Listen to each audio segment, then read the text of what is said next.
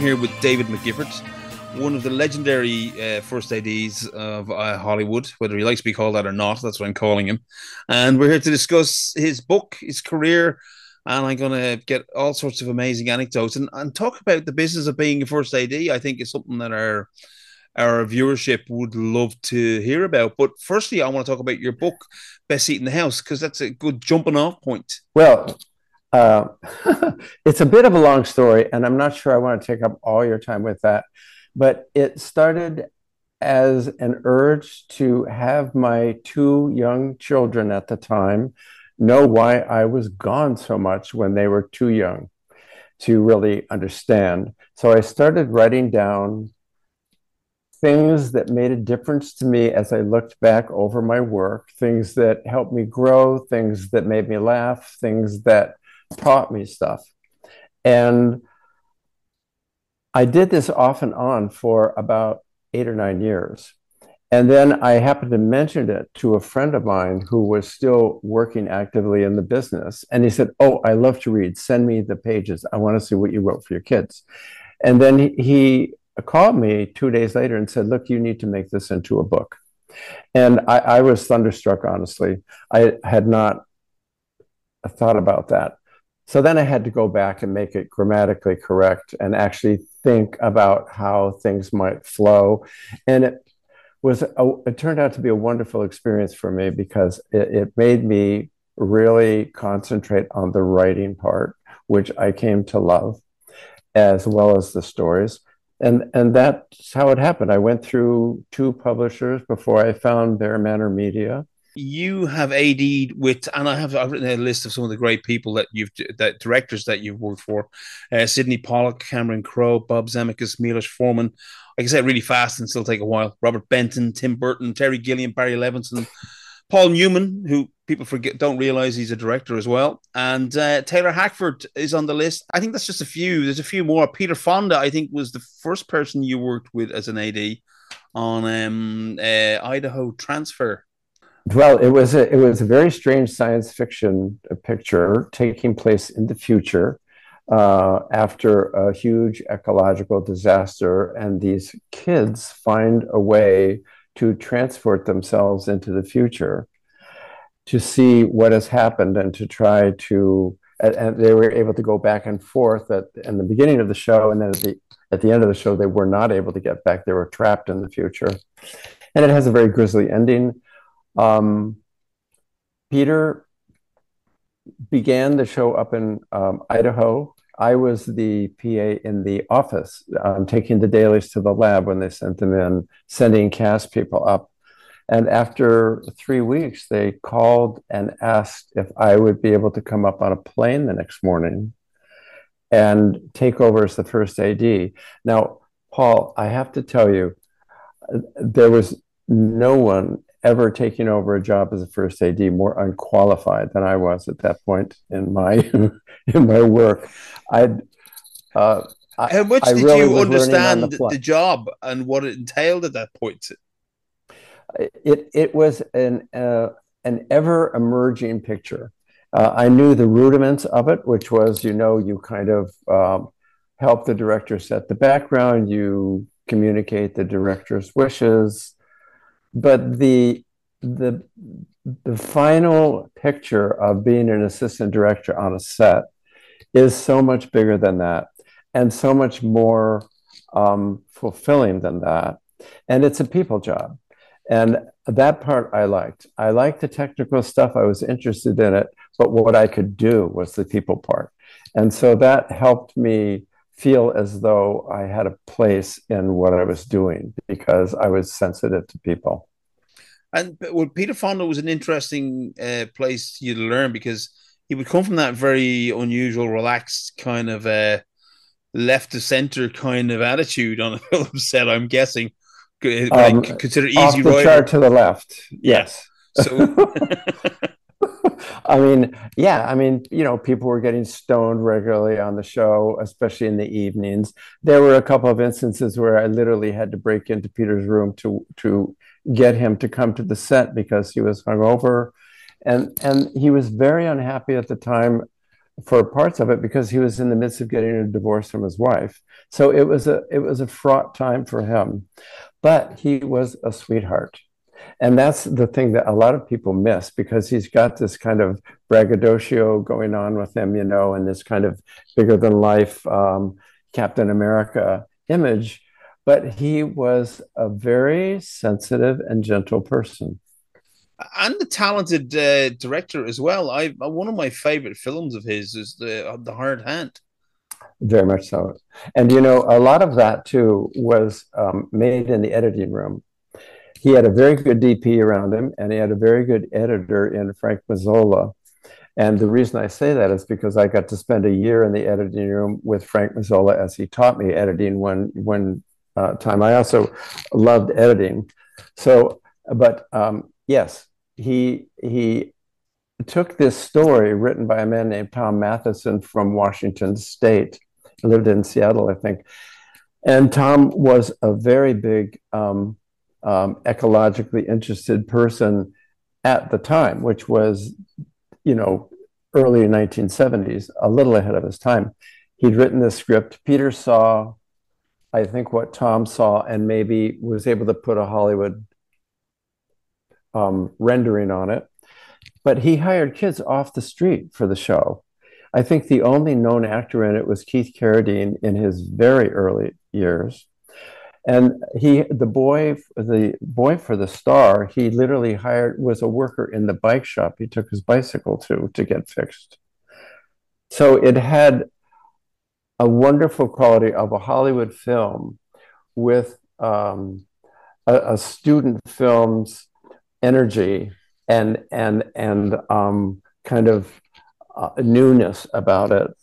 And then um, it had a lot of very interesting people on it.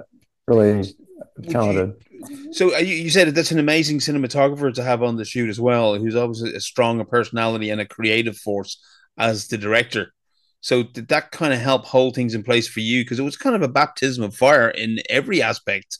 The type of people you're working with, and I don't mean that in a mean way, and the fact that you were going from PA to first AD in such a sudden way. It, it, it is amazing when you're when you're really alert and have a lot of adrenaline going. What you can learn on the fly, you become. I at least I did. I became just you know, like a radar dish. Uh, everything that moved around me, everything that was going on, I I asked questions. I I asked the dumb questions. I asked questions where people had no idea why I would even be asking something like that. But for me, it filled in a blank. Um, the people were very patient with me on that show. Um, there was a very experienced production manager named Anthony Mazzola who was killed later in that big plane crash that Paul that Paul Wolper crew had in Bishop, California, where the plane crashed into a mountain. He was on that plane, but he was on this show. He was a good teacher for me. Um, Bill Hayward, Peter's partner, um, Leland Hayward, the agent's son, was also a teacher for me. Bruce Logan was the director of photography. He was, um, uh, who did he help on that? Um, oh, the guy, the guy who did the effects for 2001, Doug Trumbull. He was oh. Doug Trumbull's cameraman for the effects on 2001 and had come over to America and was just beginning his very uh, creditable career. Another director I forgot to mention that you worked with, Doug, yes. Doug Trumbull. yes, another. Uh, um, you know, the thing that is missed in all this Hollywood stuff is these people and their sensitivities and their sweetness uh, in amongst all the other drama that goes on. And that's the thing that drew me to Peter, people like Peter and, and Doug Trumbull. They were really nice people. The striking thing for the book for me, uh, Bob Gale describes it quite I think fantastically is it's straightforwardly as an anecdotal memoir. And I think that gives a nice sense of it. It doesn't give every asset, it doesn't get into the heart and soul of it. It has a dreamlike quality. It has a, it's not a diary quality per se, because there's a bit more involved in in the memories and the tales.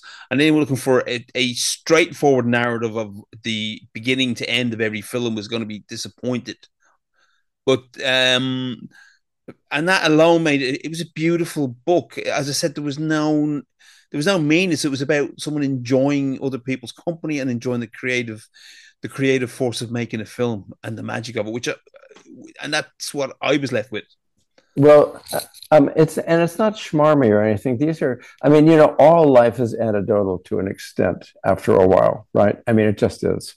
But I double checked a lot of these anecdotes with people who were there at the time to make sure that I wasn't off on some fantasy.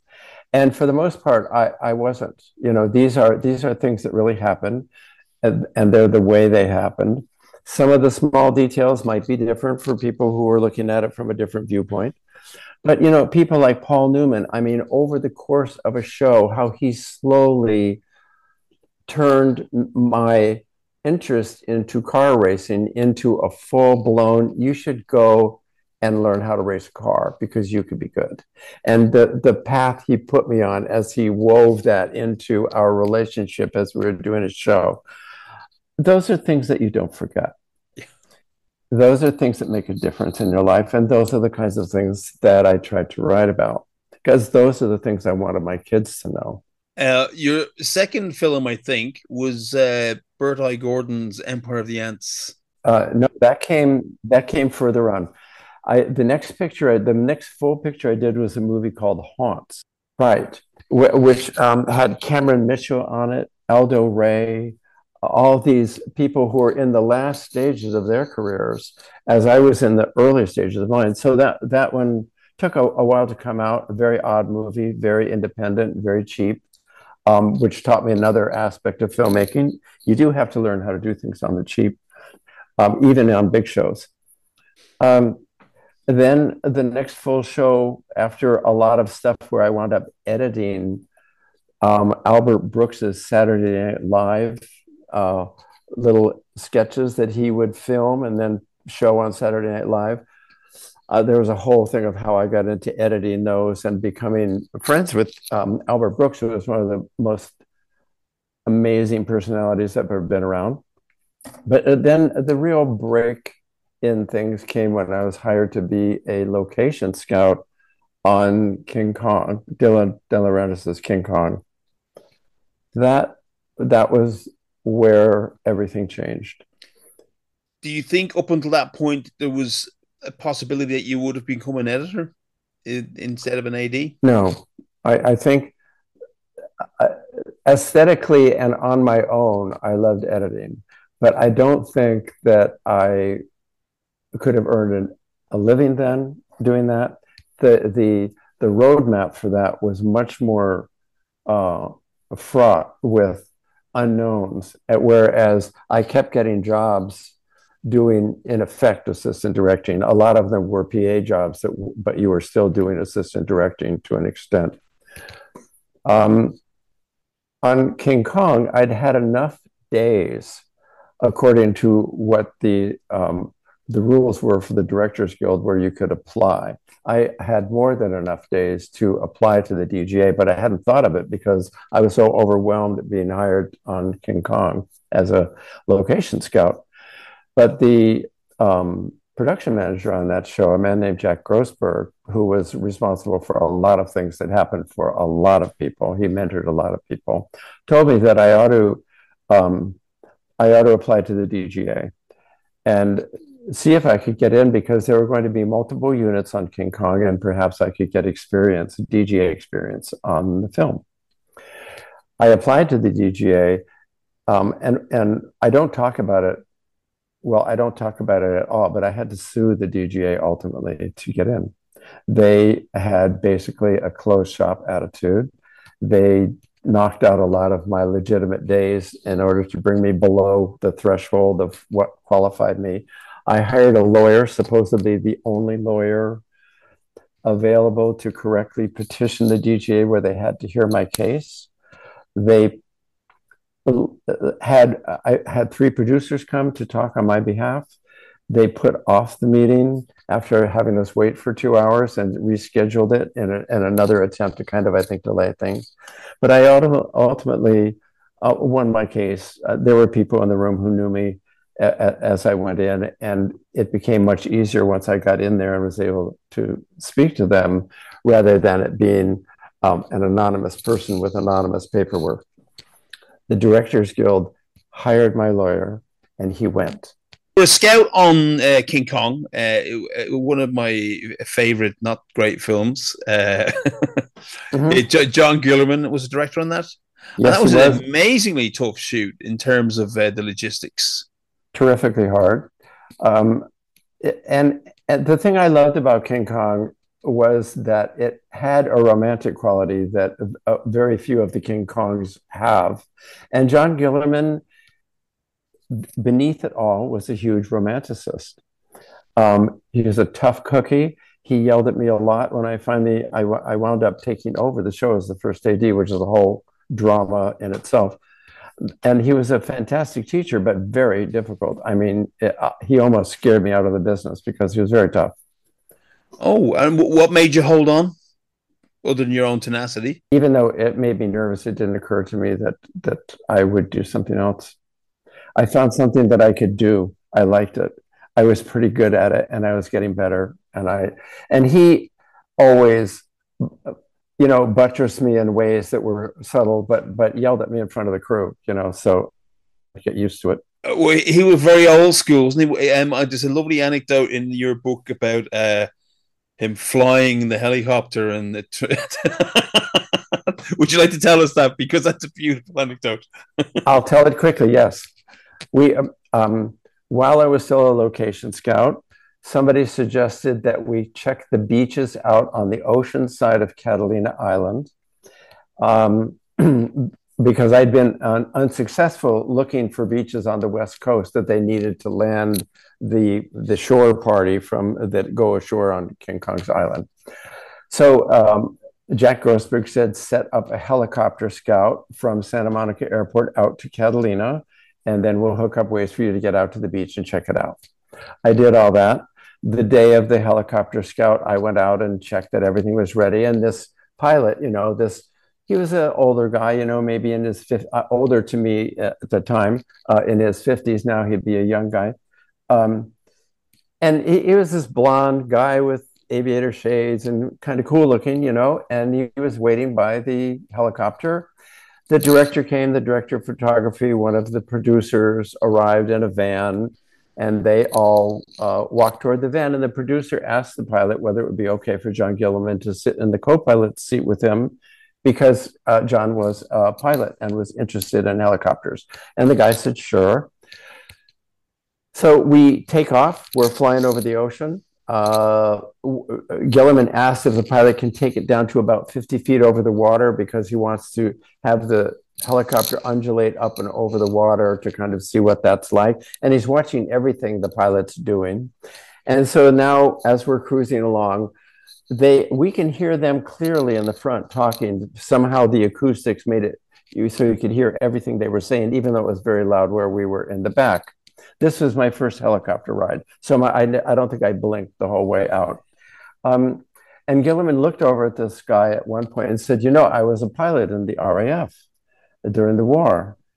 And and he said, and and so I, you know, I I like flying. I, I, I, get it, you know. And the pilot nodded at him and said, "Oh, mm-hmm, that's interesting, yes." And then there's a moment of silence, and I was kind of grinning at it, you know. And then this guy says, "Yeah," he says, "That's odd." He says, "I was in the Luftwaffe," and the rest of the flight was dead silent. Everybody just looked straight ahead, and our brains were freewheeling. I'm sure, you know. And and Guillermin and the pilot talked about it a little afterward, but that first 30 seconds after that little conversation was one of the more amazing experiences I've ever had. That was a huge learning curve, I'm guessing, even though you were going to the for a long, long time to work on such a huge uh, set and to deal with such an older personality and a kind of militaristic. Yeah, we we won't say bully, but I know the type. You know, we, we know the type where they're shouting at you, "I love you," in their own way he, he, he made a point of putting his assistant directors on the spot as a way of teaching them. And, and he was very good at it and uh, deft at it, you know, and it would come at the most scary moments that you can imagine. But, but he did it on purpose. and uh, there and there was a uh, there was a responsibility he was trying to impart something to his assistants me being one of them what was next after that after kong that was empire of the ants that was empire of the ants yeah so Yes, that was, was. was that more relaxing or tougher work in its own way i mean Bert, No. like gordon likes getting things done for nothing Well, not only that, but you know, I wa- I was called by a, a, of an associate and an, an acquaintance who was the first AD on the film.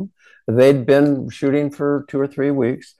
He asked me if I would be able to come down and take over the film because he wanted to be at home for Christmas with his family. It was very important to him. He had little kids. At the time, I was unmarried. And I just come off King Kong and I was burnt to a crisp. We were on that film for a year. I, I was very tired mentally and psychically, just kind of exhausted. But I could hear in his voice this was not somebody trying to skate out of a job, it was somebody who really wanted to be with his family. And I said, yes, I would do it. The reason it was an odd experience, I mean, I often say that King Kong, everything was downhill after King Kong because it had so many crazy things happen. And it was such um, a straight up shot of experience for me. But Empire of the Ants, I arrived in the middle of the night um, at the little town where people were staying in this motel and never got to sleep because it was only three hours before they left to go out to the location. I hadn't read the script, I hadn't met the director.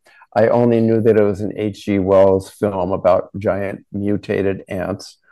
And I get in the van with all these people who clamber in around me and they're half asleep and they've got their coffee and they look tired and and uh, you know nobody knew who I was and nobody seemed to really care, you know. And that's how it started. So yeah, it was confusing. Had a lot to learn on the fly. and how did you find uh, uh, bertolt gordon compared to john guillermin Well, you know, I honestly don't remember a lot about Bert Gordon. I remember that he was pretty good about what he wanted. He was personable. He wasn't a yeller particularly, but he was tough. But you know, directors have to be tough, don't they? You know, because not everyone can see what you see. Uh, and to get people to see what you see, you sometimes have to bring them up short in whatever way you find, you know, it works. So, uh, but Bert, um, you know, knew I was coming in a strange position. But again, I had another amazing production manager who buttressed me and was helpful. Um, but you know, it, it, it was um, a kind of a uh, confusing show. A lot of the effects weren't worked out and were going to be done post production, so people had to run around in these tidal swamps um, with rangers just out of the frame with rifles in case alligators came up and stuff in the tidal waters where these people, the actors, are supposedly escaping from these giant ants. So trying to figure out how big the ants were, where they would be while they were acting, all that kind of stuff had to be kind of worked out on the fly, depending on where we were in this tidal swamp. That- you know, there were a lot of situations like that. But you know, Joan Collins was in that movie. I mean, come on. i was going to ask how did she take to running around the swamps she was pretty good about it.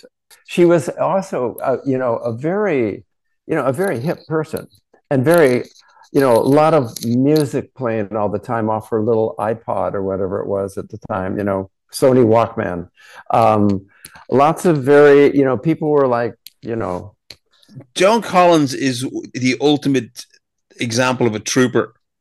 The woman's career has hit the skids in so many ways, and she's just keeps on. She's fantastic. I, I think you're right. And uh, she was doing that in this film. She was making uh, another push for stardom. So she wasn't screwing around.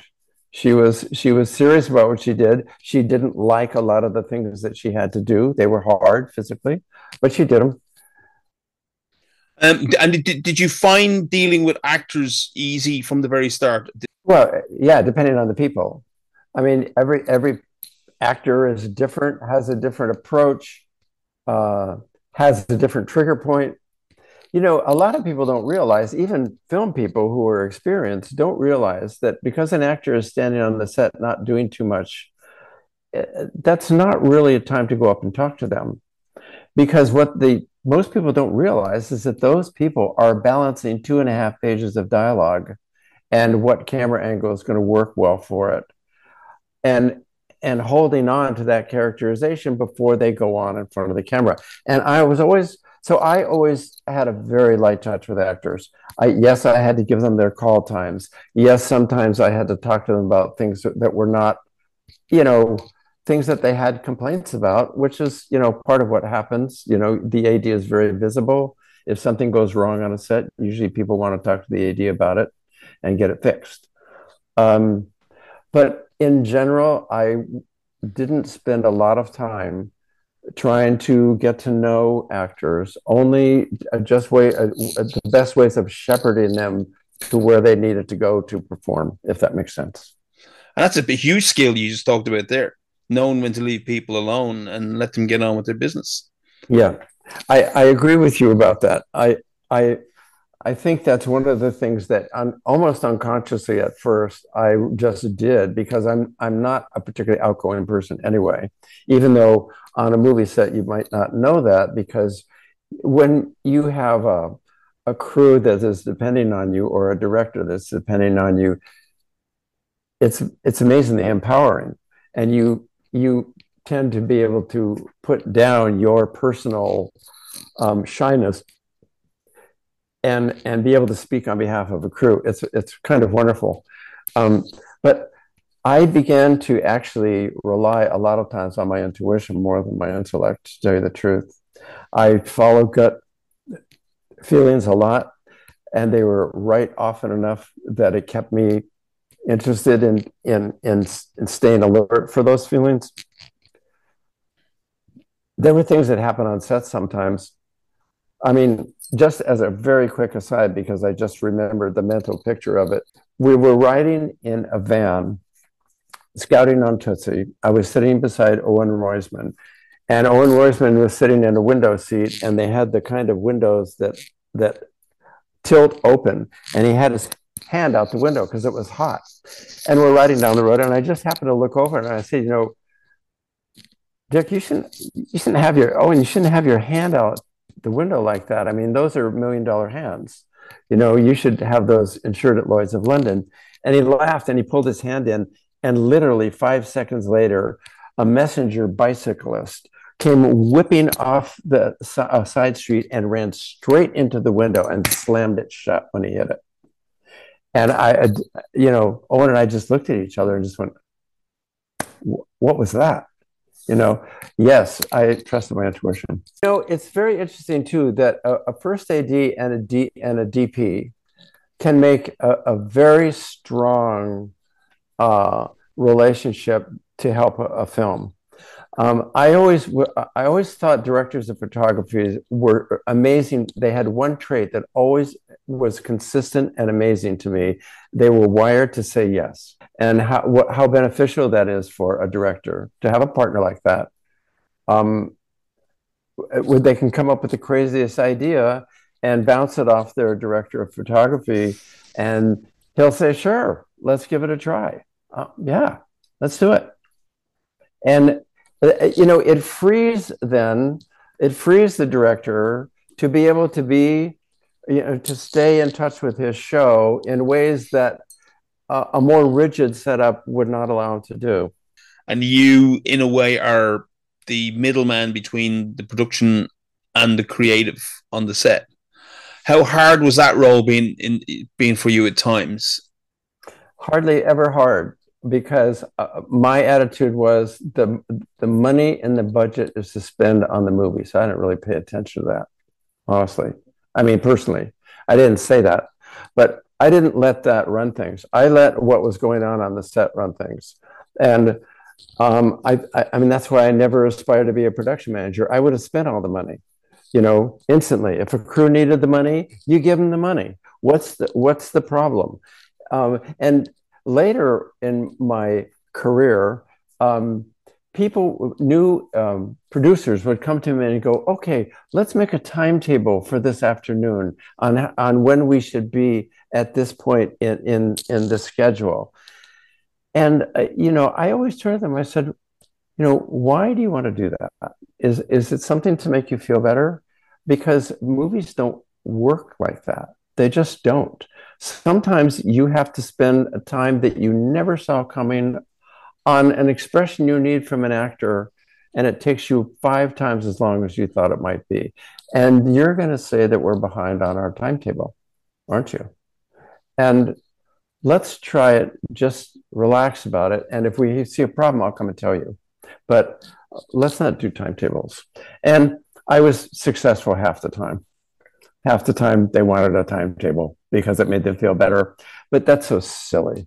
The legendary story of um, Orson Welles shooting Touch of Evil, and he was something like uh, he was he was setting up his his famous tracking shot, and uh, he was behind schedule by two days or something, and they're all kind of going to get sacked. And I think I think Charlton Heston stood up for him, and he said, "Well, I'm here because he's here." But after that shoot, that shot worked out.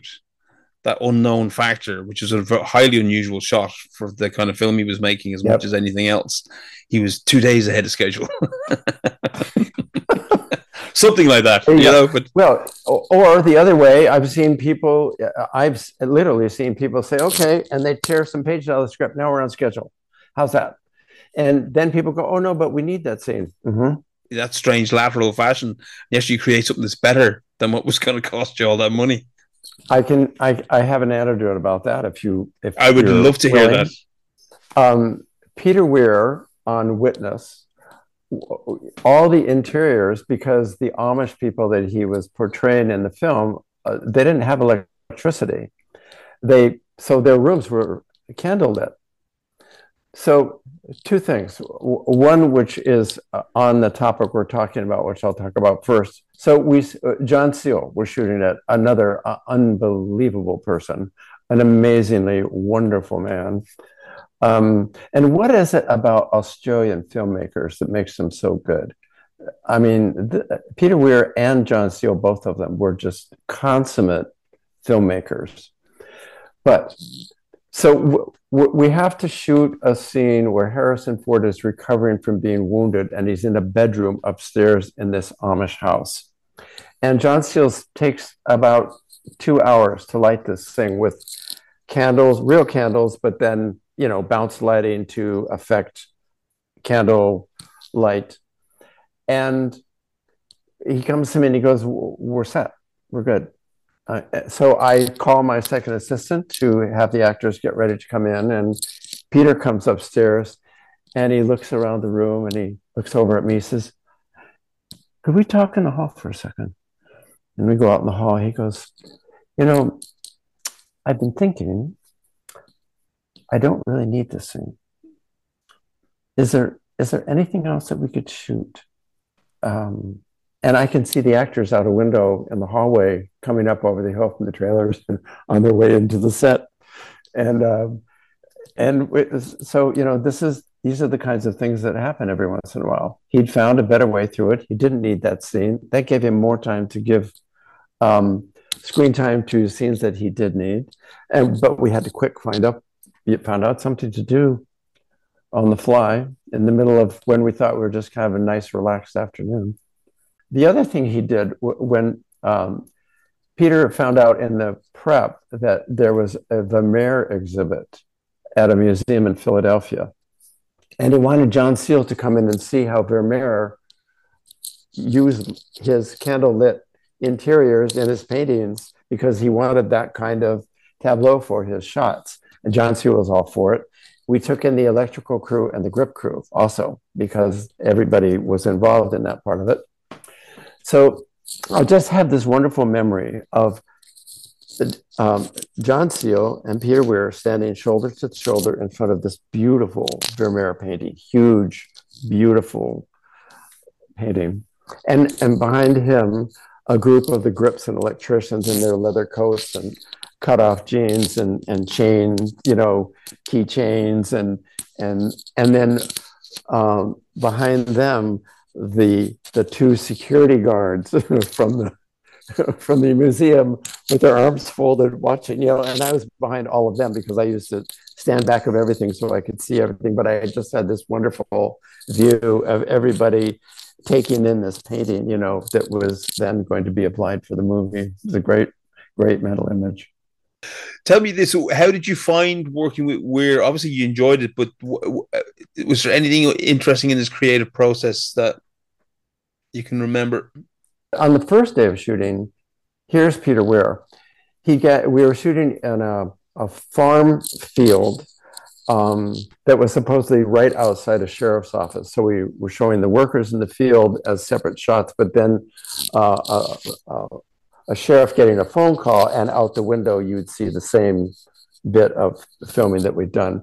He gathered the whole crew in this field in the early morning, just getting light, and he had this little container of Japanese liqueur, and he stood in the middle of everybody and he said, "I." I, I would like us, I'd like to bless this film and everybody working on it and salute you all as we start this together. And he took a little sip and he passed it around to the whole crew.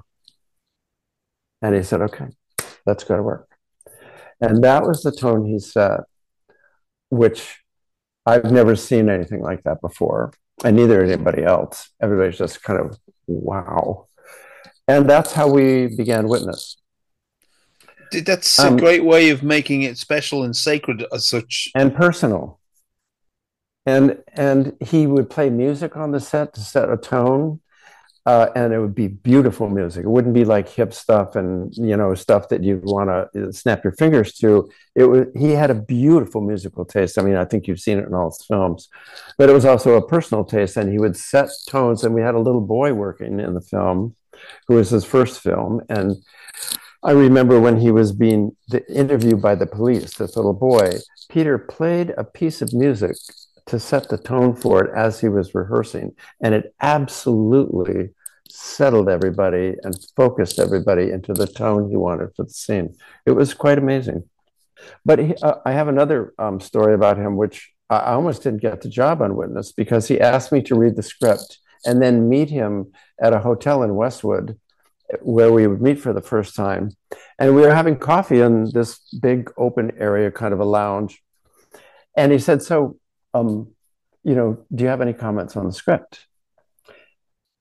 And I did have a couple of comments. They were very light, not a big deal. The script was very good, but it was, um, it had areas where it was unfinished, which wasn't what I talked about, but I'd noticed it. So I did. I had a couple of ideas. I don't remember what they were because, as I said, they weren't that earth shattering. But suddenly, the room went cold. Peter went cold. And I sensed it right away. I was like, uh oh. And I didn't understand what it was that had shut him down a little bit. But the rest of the of the meeting was a, a kind of cold. Uh, that's the only way I know how to explain it. And I left and I felt a little unsettled. And I got a call, I think two days later, from uh, the producer saying, Peter would like to talk to you. And Peter said, Hey, hi, um, I wanted to ask you a question. He said, You know, I've never had an AD comment on a script of mine. It's just not done. And I said, Oh, well, I'm, you know, I apologize if I offended you or if I said something I shouldn't have, but you had asked me what I thought. And I thought that's what you wanted to hear. I did have a couple of thoughts. And he, oh, right. Right. Well, would you like to do the show with me? And he he he understood then, you know. But at first, he was so used to his ADs being absolutely almost militarily hierarchy, you know, you know, doing and and that wasn't the relationship we wound up having at all. It was extremely personable. He he was really a sweet person and troubled uh, in a lot of ways because trying to make the story work is a tough story to make work for him. But um, he was wonderful, uh, and uh, and I don't think anybody I can think of could have made Master and Commander, could they? I just no. don't think so. Yeah, which I think is a highly underrated film. Yeah, yeah. interesting you say it sounds like you were doing a lot of creative work within your role as an operator and making sure things happen there was still a good you still have a good sense of the creativity required to make the film and as the personality of the director. Is that something that you feel you need to have in the back of your mind? Well i think what you need to have in the back of your mind is that every director is different and has a different way of approaching their work and a different way of approaching their relationships. And you have to read that before you start imposing yourself on it. I mean, that's the way I always looked at it. Every director I worked with, I had to learn them, is what I told myself. And um, because really, the, the range of personalities, like everywhere, you know, is wide. I mean, Sydney Pollack was a certain kind of director who wanted a certain kind of assistant director who would give him a certain kind of of feedback, and and then you'd have Zemeckis, who was a different way of working. Tim Burton, very different. Milos Forman. I mean, you talk about a world class man. Milos Forman. To learn Milos Forman. I mean, I actually wrote a chapter about it because yeah. he was so deceptively simplistic in his approach to things and it was it was masking an extremely detailed disciplined and focused um, place that he was coming from I mean, he would come in in the mornings. I, I wrote about this when I first started working with him. He would come in in the morning to give the initial setup, you know, where we put the camera, what would happen in the scene. And a lot of directors get very detailed about it because they want to make sure everybody understands. Milos would come in and go, well, they're going to come in from here and uh, we'll put the camera there. And, you know, they will play the scene out and, and you know, the, it'll be good. So I'll be in my trailer you, it was Philippe Rousselot filming at the time. He said, You and Philippe, call me when you're ready, and I will come out.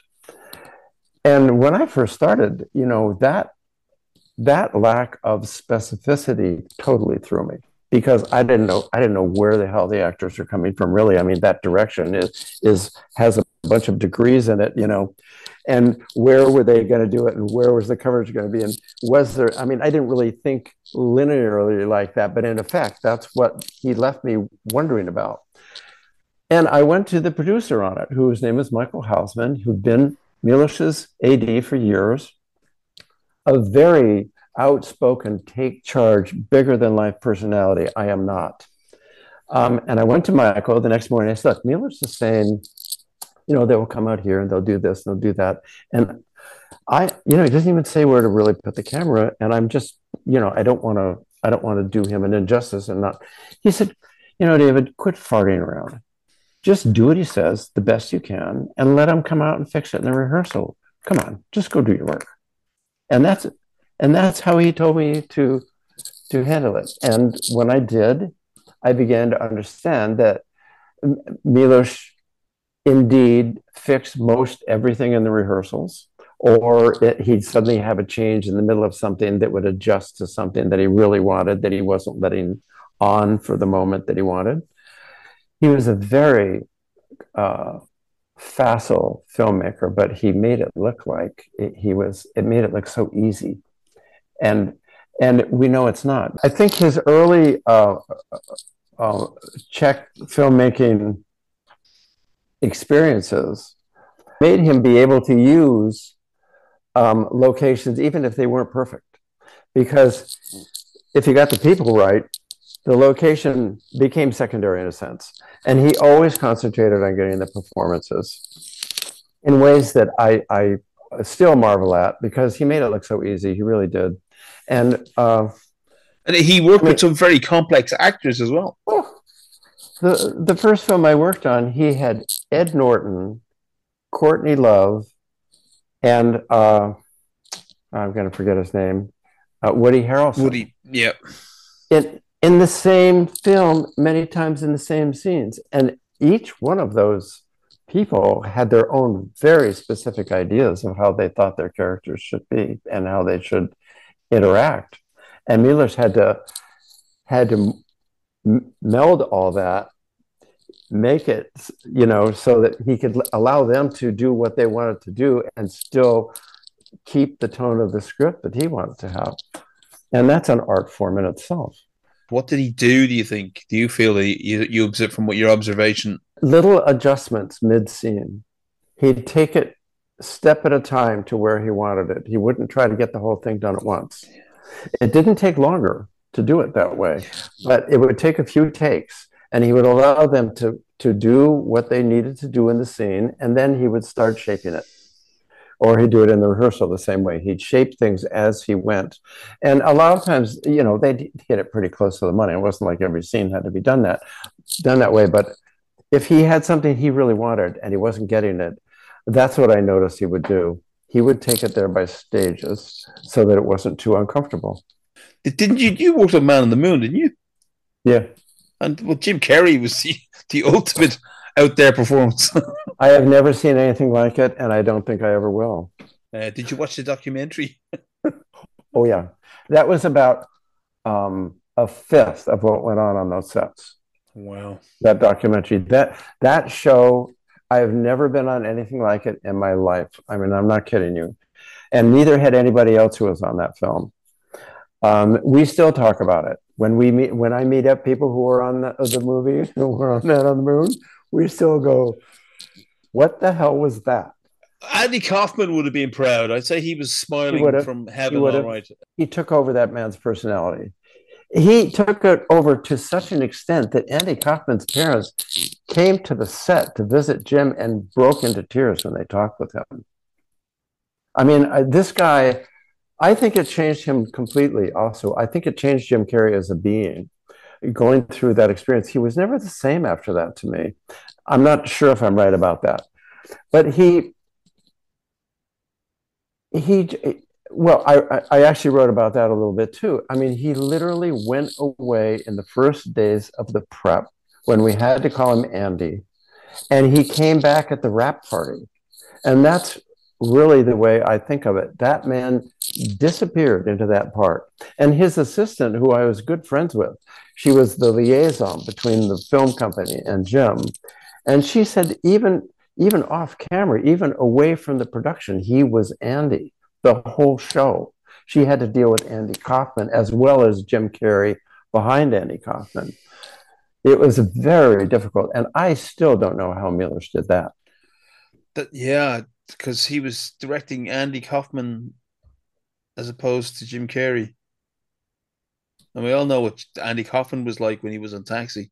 You know, during the, the wrestling match that he had with Jerry Lawler, we filmed it in a big in, in a, the Olympic Auditorium, I think it was downtown Los Angeles, a pretty big venue, and we had the uh, uh, uh, the wrestling mats elevated to an extent, and there's a big audience, a lot of background people. Thank God we didn't have the amount of cell phones that we do now.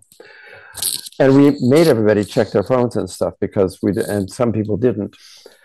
But I was up, you know, where we were staging this stuff, and Milos was back in by the video monitors, which uh, is a, a, a very hard place for a lot of directors to be. They shouldn't be there. They should be up by the cameras. But that's a whole other discussion, and that's a personal opinion. Um, but Milos at this point had to be back by the monitors. He couldn't be up by the cameras. He had to have the, the, enough of the angles going. But I saw something cross Jim's face when we were about to do a scene, and I knew he was going to do something to Jerry Lawler that was going to flip Jerry Lawler out. And I was afraid of violence. I was afraid Jerry, and I started, I started signaling to Michael Hoffman. I mean, to Michael Hausman from from the back of the out of the shot. You know, get Milos, get him to stop. Don't have him roll the cameras and they he rolled he called to roll the cameras. We rolled the cameras and jim carrey spit on jerry lawler in the middle of the scene and jerry lawler went nuts. I mean he went after him in a way that you could never ask uh, you know a guy to act doing. I mean he just snapped. And it got really dangerous and and very out of control. And you know I never saw anybody do something to that extent, to take things that far, where where it was further than far usually denotes, you know. You've worked with Dustin Hoffman, who'd be deep in his performance as well. But yeah. he, he, seemed yes. to have been able to break out of things. You know, there are some actors who can who can put on the part as they're walking out to take their marks, right? They just they put it on like a, like we'd put on a shirt, and they do it, and then they take the shirt off when you call cut. Um, Dustin did a blend of that. You know, he he would be in character a lot, especially when we were doing Tootsie. I mean, you know, and also Rain Man. I mean, what I mean, I mean, just those two parts alone show you a range that a lot of people can't even fathom, much less, you know, carry off. So, I mean, I told Dustin at the, the beginning of rehearsals for Rain Man that I was so glad he wasn't playing an axe murderer, and he thought that was funny. Um, but he he went and and and essentially lived with some people who had the kind of um, mental um, illness that he had that he was portraying, but he didn't feel as though he'd gotten the characterization correct until we were about halfway through the movie. Oh. And so we literally, at the end of shooting, we went back and reshot several key scenes in Cincinnati one of them being where they have breakfast and he drop they drop the toothpicks and he can he sees how many toothpicks there are. We we went and reshot that scene again because he felt as though he had the character more in hand. We did several other ones, um, but he he he he was honing the character all the way through the film. And there were times when he come out of a take and he said, I, I missed it. I missed it. And we'd go back and do another take. And in fact, that's another story I don't tell very often, but now it's been long enough where I don't think it matters. But at one point, the camera people came to me in the first two weeks of Rain Man. We were shooting in Cincinnati at the clinic where he was, where Dustin was housed.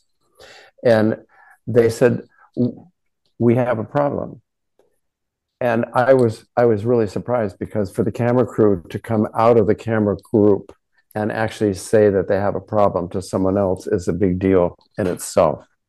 But they said, you, know, Dustin is doing a lot of things spontaneously, and we're having a hard time keeping him in focus. We have marks and everything. We're really close a lot of times, but they're but Barry is in shots that are out of focus, and they're and when they show up on a big screen, you'll see it, and he says they're in focus. He says it's fine. I can see it in the monitor. It's fine. We're moving on. And he said, you know, we're trying to make we're trying to make a good film too. We really want to make it right. And we're we're we're printing shots we shouldn't print. Can you help? And I said, give me a minute. And it just came to me. And I went to Dustin and I said, Dustin, I have can I talk to you? Sure. Here's here's what's happening we, and can you help me fix it? And I told them what they told me. And I said, so what if, if they give me a signal, if they work out a signal to me that they have a problem, if I can give you a signal, will you go and ask Barry Levinson for another take because he'll never say no to you? And he said, Absolutely. And he grabbed me by the shirt and he said, We have to go to Tom right now. And he yanked me out and we ran to Tom's trailer. He kicked everybody out of Tom's trailer, you know, his wife and all the people that are around him a lot, all gone. And he sat down with Tom and Tom's like, Absolutely, absolutely. And that's how we took care of that problem. In all honesty, I think I only used it about five or six times, but they were critical. And that's how that's another way that you know you don't talk about how you work to get things done because that's not what you want to talk about. But there's you know there's so much of that that goes on in filmmaking that's never spoken about that's used all the time. There are all kinds of ways of getting things done that are not by the book they're not by film school they're even a lot of times experientially you never come up to them until suddenly there it is you know but it's all a part of filmmaking, and a lot of it is um, some pretty amazing things. Have you ever had difficulty with the relationship between, say, camera person and director, where they weren't getting along? Um, I can't remember specifically. I'm sure I have. Um, but I mean, you, you just try to you just try to keep it going and keep it and keep it so it doesn't you know get too out of shape but you're dealing with strong people strong personalities and they they get you know they get pissed off at each other They're, that's a part of it too there are very strong personalities uh, who have uh, strong feelings about what they need to do and how it needs to be done and sometimes they don't mesh that that's I think it happens almost on every film. There is a there is a moment or a few moments where things are are hard between in the communication. But you know, part of it is you have to work it out because meanwhile there's a movie. So you know, usually you can. I mean, um, my way of of um, if if people weren't getting along, you couldn't do it with a director and a, and a director of photography. But if there were, if you have a factionalization on a film crew, you're dead. So, what I would try to do is get the people who were involved in the difference of opinion in a room away from everything, close the door and, and go, okay, you, you're saying this, you're saying that. We have to work it out. Come on, talk about it. And a lot of times that was pretty effective.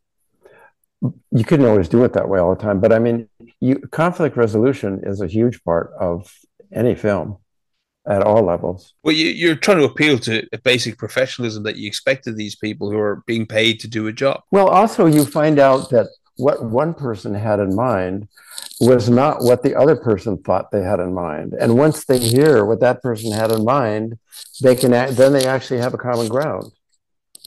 I mean, look, that works in marriages too. You know, when you find out that your wife has a, an entirely different picture than what you thought she was describing, once you hear it, then you you can work it out. And um, it worked that way on film sets too. Of all the films you've worked on, David, what would you say was the greatest challenge when you uh, you were up and running as a first AD? Making it go, seeing people work together well, having fun doing what they're doing because it, there's a it's a lot of fun when things are working. Um, and I think the best experiences of that were the three Back to the Future films, because the heart of that crew had worked with Bob Zemeckis on Romancing the Stone, Dean Cundey, you know, Clyde Bryant, Ray Stella, all these, those are the camera crew. Um, but I mean, the, the sound mixers were there. A lot of the, the key grip was there. So they had their shorthand worked out on a very rough film, I understood. Um, then I had to find out how I could fit into that group. Um, but once we got that all working, and then, of course, once Michael Fox came on board, that was the biggest change in the Back to the Futures. That's what made Back to the Future go and become what it was. Without Michael Fox, I don't think, honestly, that Back to the Future would have been what what Bob Gale and Bob Zemeckis had in mind. It's one of the um, most amazing pieces of turnaround casting ever. Absolutely a, a godsend. Um, or Eric not, Stoltz. Yeah, but you know he, he's a really good actor. He'd really done a good job in Mask. Universal was hundred percent behind him. They wanted him from the get go, and he was utterly wrong for the part. And they didn't. They couldn't see beyond their hopes for him that it wasn't what Bob needed until Bob cut together something like parts of the first four or five weeks of filming and showed it to Steven, who went, oops. And then they took it to Sid Sheinberg and showed Sid, and, and Sid saw what the problem was. They had to show him. They couldn't. They couldn't see it. Um, but when that crew was rolling, when we were in that groove that we hit all the time on those three films, it was sensational filmmaking on all levels. It was just sensational.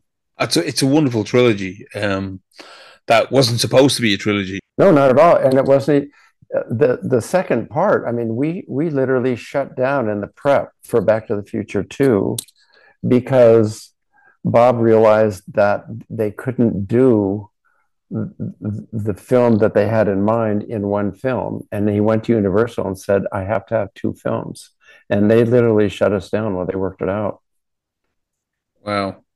Yeah, it was a pretty big deal. We none of us knew it at the time, Um, we didn't know why we'd been shut down, and we went off. Bob took us off and did the, the second episode of Tales from the Crypt while we were while he was working that out. He did that on the side, um, and and you know to keep us all together and working. You know, I'm I'm happy I got out when I did. Um, the reason I got out, I, you read in that article that I sent you, but when I talk to people now who are doing what I do, and even other people, camera people, grips, electricians, I'm still friends with some of them. It's not the same at all.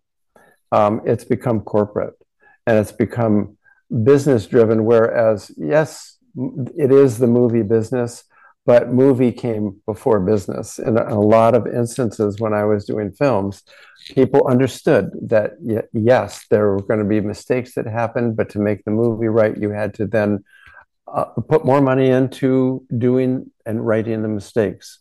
And that was a part of the process. It wasn't that you, you fired people right away. Um, and also, you paid people well. Um, they don't pay people well. They've been knocking down salaries for decades.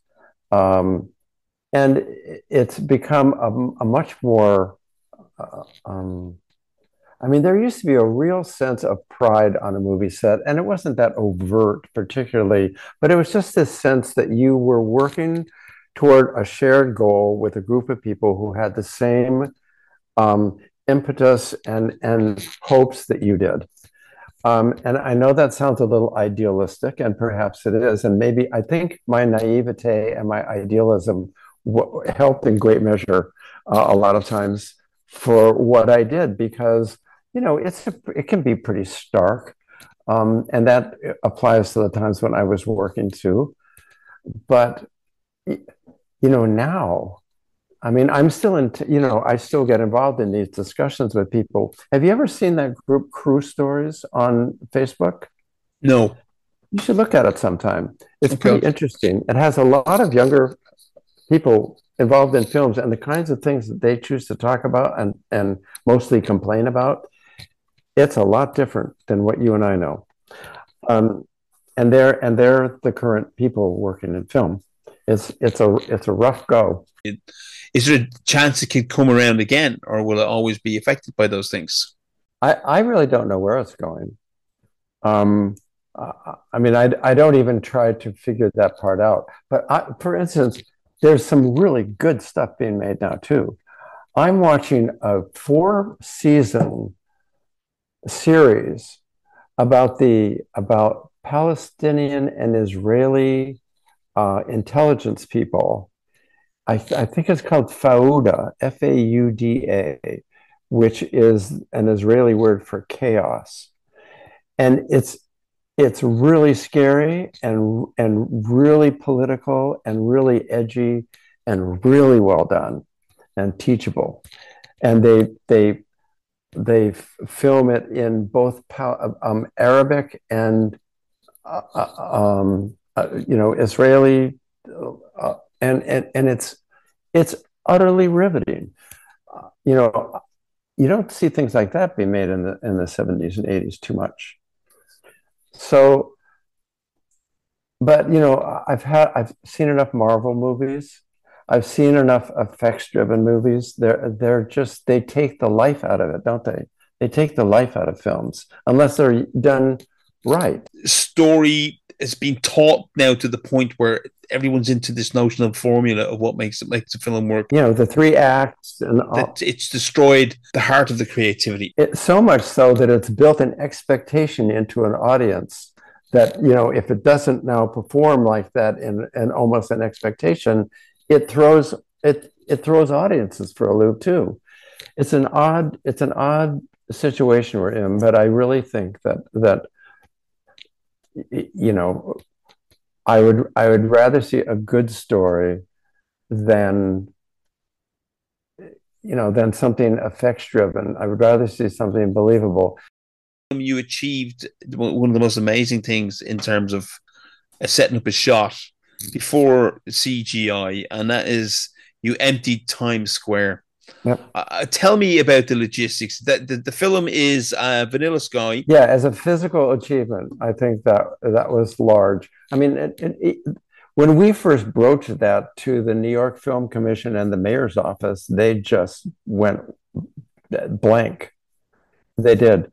They, they said, uh, you know, I don't think we can do that. Um, they'd had portions of it closed before. They'd never closed down Times Square so i mean when i read it and, and, i wrote about this too when i read it i thought wow that is going to be a really cool special effects scene. Tom drives into a deserted times square. That is going to be really interesting to do. And i started trying to think about how you do it. And then they told me no that's a that's going to actually happen. And the, from the very beginning of that film the first thing i heard about when we talked about times square was no we were going to do it for real. So we had a chance to think about it a lot we put a specific production manager in charge of getting permits from all the businesses in Times Square to to close them for the period of time that the New York Film Commission and the mayor's office might give us to do. It took them, I can't remember how long, it took them a while to actually come around with a plan that they thought as a city that they could do, which meant, you know, we had to involve ourselves with you know the bus the bus schedules the subway schedules the traffic the pedestrians and the businesses. So that took all a, a long time to set up. Um, we had almost 100 PAs hired for that morning. These are kids. It was the kids that gave us this shot literally.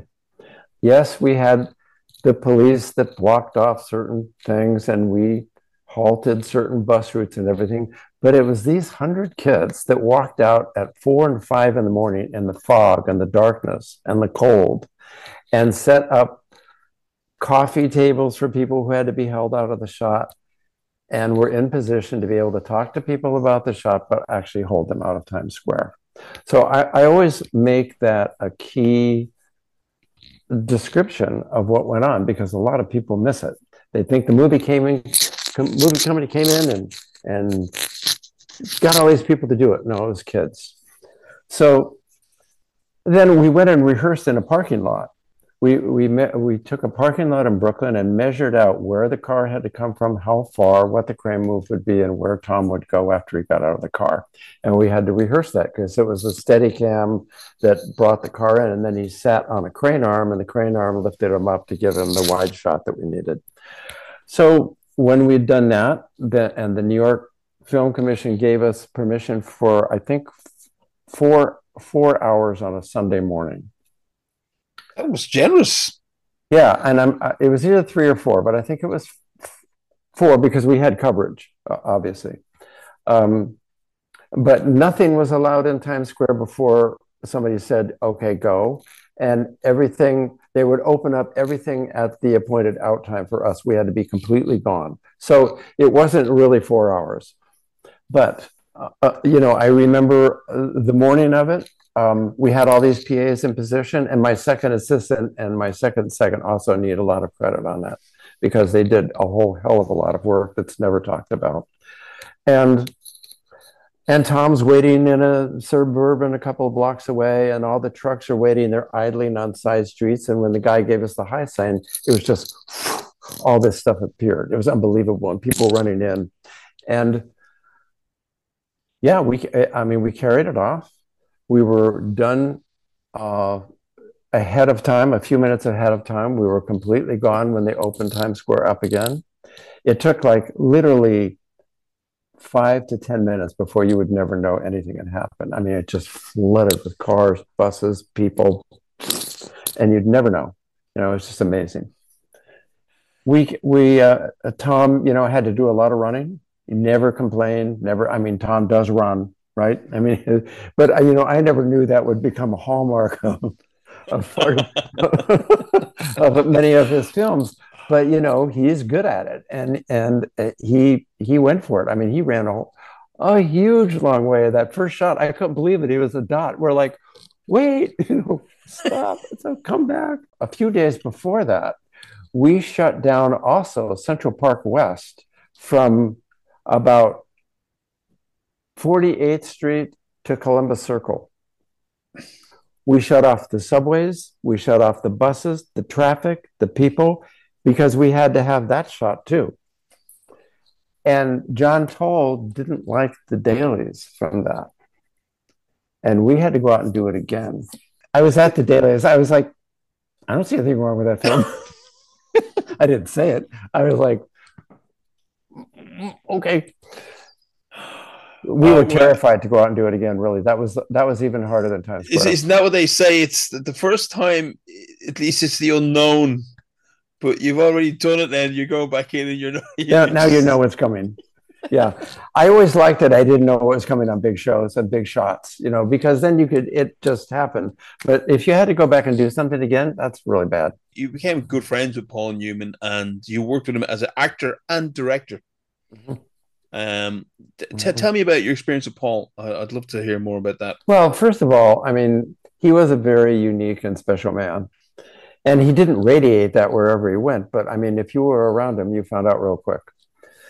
He, um, I, I mean, on Absence of Malice, I, I, you know, I, he was, you know, he made popcorn for everybody. The thing he did on every show that he ever did, he made popcorn for the crew. He talked to the crew. He was very personable, and he enjoyed the crew.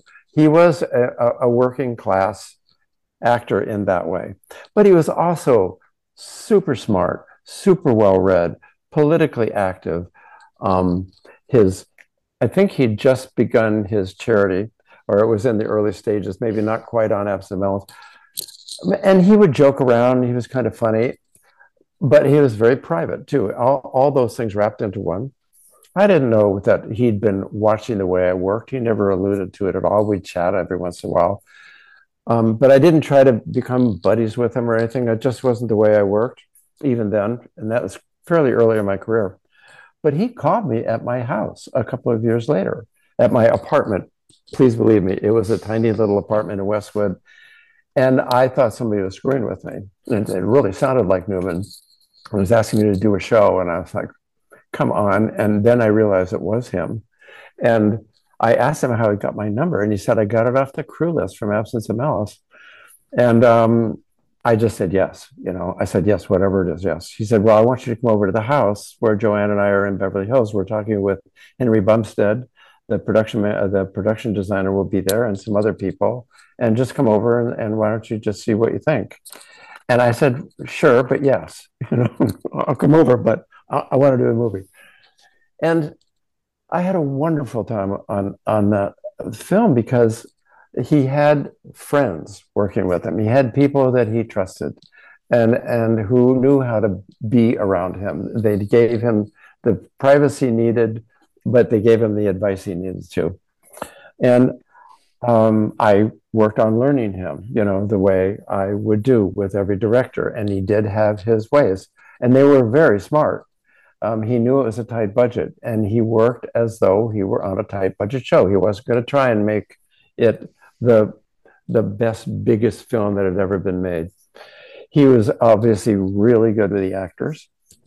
When he found out I had an interest in car racing, for for some reason, and I didn't understand it at the time, and sometimes I'm still not actually sure that it actually happened that way, but I think he kind of took it on himself to goad that side of me about car racing. Because and i write about this kind of extensively in the book because it, on this film through the course of the film by the end of the film i came home got over you know rested up after being on the film and went to two driving schools. That's what paul newman did for me aside from being a cool director. He uh, um, but there was another side of him. I had something that I, I, was having trouble with a friend of his who was the stunt coordinator.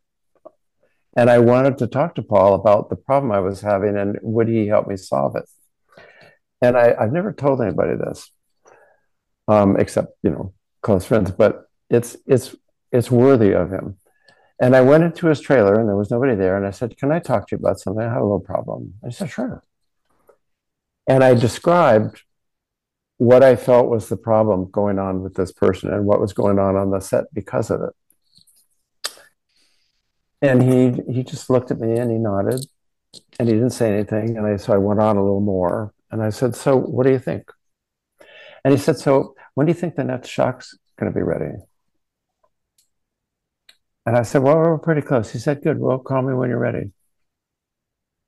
And he wouldn't address it at all. Wow.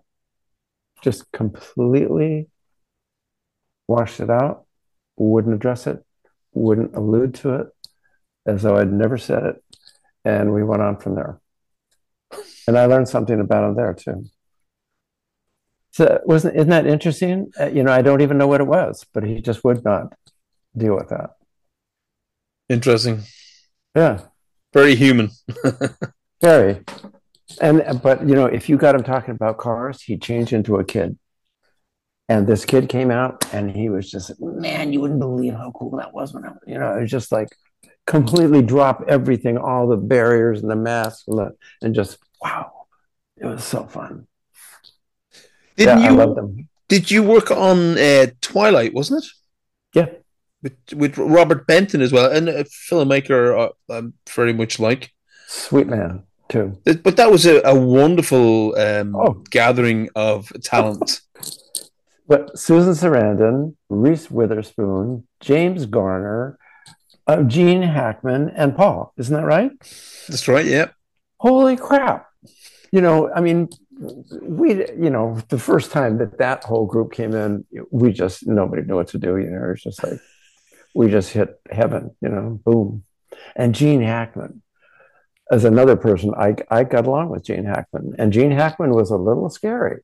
Um, he could be, he had definite things that were, would not work for him, and he was not shy about letting you know. But I never really saw that part of him except for once with Sydney Pollack. He didn't like something that Sydney wanted him to do in a scene, and he put his dug his heels in, and we had to go take a coffee break, you know. But um, they they were wonderful together. And yes, the movie was, um, you know, maybe not all it could have been. It's a slow burn film. It stays with you after you after afterwards. And I think the noir. I think part of the reason it's not that big a success was that noir was kind of falling off around that time. It could be. I don't know. honestly, you know, I never know what makes an audience go to a film. Really, you know, you never know when you're making a film, do you? Whether it's going to catch or not. Um, I mean, I think there were aspects of that film that were wonderful, you know, but you, you, you know, you had to enjoy, as you say, the, the story and the, the, the milieu, if you will, you know, yeah.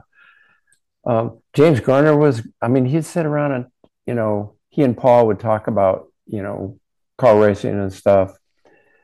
Um, but they're both enthusiasts, weren't they? Oh yeah. Uh, I didn't. Uh, Garner still was. Garner was, you know, he did Grand Prix, right? And right, um, with John Frankenheimer. Yep. I mean, he's out there in the cars with all these world class Formula One drivers around him, you know, driving around in these on the old Nurburgring and the and the uh, the old Spa course, which went off into the countryside. It's not like it, the way it is now, you know. And uh, yeah, they had great tales, you know. You yourself, was an enthusiast, you must had plenty to say to them. Well, you know, I I didn't uh, I didn't insert myself in that too much. I listened. Um, I talk with Garner off to the side, or I talk with Paul off to the side. But if they were talking about it, we just you know we just wanted to hear what they had to say. You know, um, I race. I decided to race one season in cars. Uh, it was the year I did Rain Man and the year I met my wife, so it was a pretty good year. And and uh, you know, so what I didn't realize was it was a, a southwest region of the Sports Car Club of America, the national championship for that region. It had 12 races or something. Eight of them happened while I was filming Rain Man. So that if we were filming in Cincinnati, we were filming six days a week. I'd get on a plane on Saturday night, fly to Los Angeles, get into rent a car, drive out to Riverside Raceway, go to sleep, get up in the morning, practice, qualify, race the car, go back to LAX and fly to Cincinnati on the red eye and have there be a car that would take me straight to the set on Monday morning. I did that a few times, um, but I won the championship, which is so odd. And and um, yeah, uh, Rain Man, my wife, and a and a car championship, the only one I ever tried for. I didn't drive after I met my wife, you know, because we had other things we were doing like a family. So yeah. That's amazing. That's mm-hmm. that's some some energy. yeah, I wish I wish I had it now. Uh, it'd be nice. I'd I say you've more I, energy than you let on, David. Yeah. Um, but tell me this: the book has been out now a few months. Uh, what's been the response? This has it been good? I, it's been an unqualified, amazing response from people. I mean, I don't think people would take the time to write you if they didn't like it, you know. And I and I'm hopeful that the people that I know, my friends, would not bullshit me.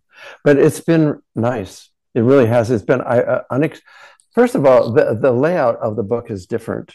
Uh, you know, that's why w- one of the reasons one of the publishers wanted to turn it down because I didn't make it into these big chapters with a bunch of things. I just every story is a story in itself and doesn't rely on anything before or after it. They're completely separate, and um, so uh, uh, that was unusual, I gather, for a book.